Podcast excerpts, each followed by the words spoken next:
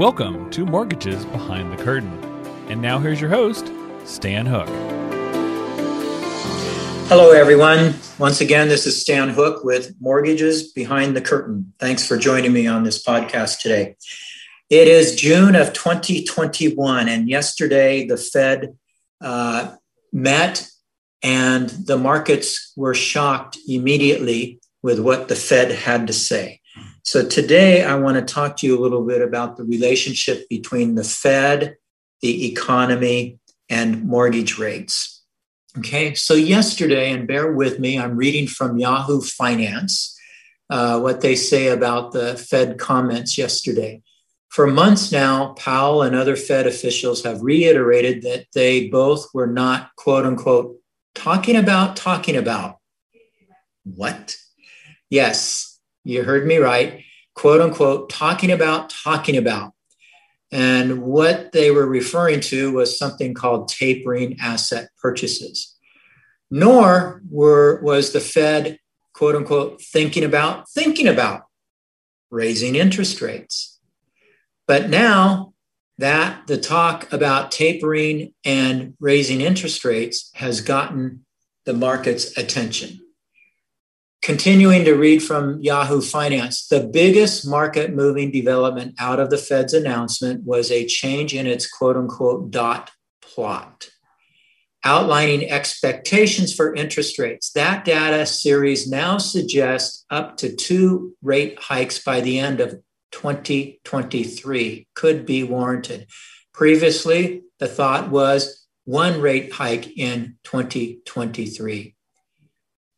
Back to my comments 2023, this is June of 2021. And as soon as Powell spoke, the 10 year Treasury bill, bear with me, went from a 1.48 within moments, and I mean minutes, from 148 to 154 to a high of 158, 1.58.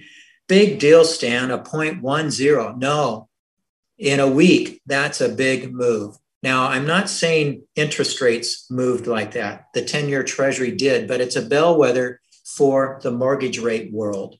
All right. And so immediately, our rates were frozen in the mortgage world and had to be recast in the middle of the day, which is unusual, and they went up because of something that could happen over a year and a half from now. Are you serious? Well, I am. That's the way the interest rate market in the mortgage world reacts every day, not to this extreme, but every day there's a new economic development that affects mortgage rates, good or bad. Well, guess what happened today, less than 24 hours later? the jobless claims report unexpectedly rose. Well, that's bad economic news. The mortgage interest rate world loves bad economic news. So it brought the 10 year treasury back down from yesterday's mediocre, mediocre, I don't know, whatever it is, Hayden. rise, rocket rise to the moon in minutes. So guess what? the 10 year treasury yesterday started at 1.48. Guess where it is right now, 24 hours later? 1.48. This is a classic, this is a classic knee jerk reaction. The mortgage interest rate world immediately raises rates and then they give it some thought. So, what just was really said, or what just was really happening, and how much of a real effect on the economy is it? So they, they react with a knee jerk, raise the rates, and then over time, they realize, you know, it's not that big a deal. Over time, though, rates are molasses to come down. A week, two weeks, three weeks back to where they were the day of the reaction.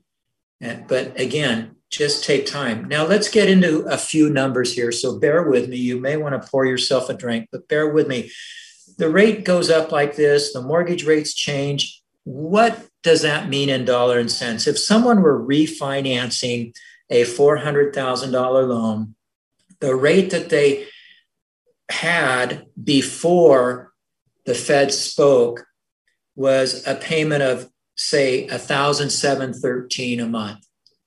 And then the rate today is half a percent higher.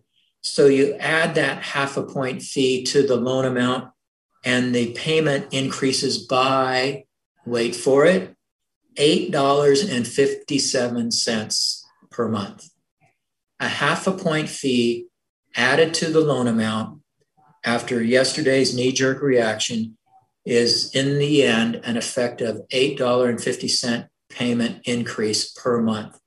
Can you f- afford 29 cents per day? I think so, but we don't like it. Now, if you're in a purchase, the payment increase is going to increase uh, quite a bit, but still less than a dollar a day. My whole point, folks, is that interest rates react to economic news every single day, whether it's the Fed, whether it's jobless claims, no matter what, uh, the mortgage rates are affected every single day. But in the end, just how much of an effect is that in the dollar and cents of the payment?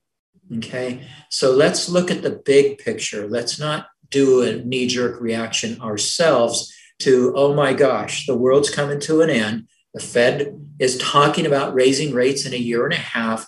Oh no, we're not going to get the best deal out there. Well, I don't know about you, but I've never bought a stock at the lowest, nor have I ever sold it at its absolute highest. But I do know that today's mortgage rates are rock bottom in the history of mortgage rates.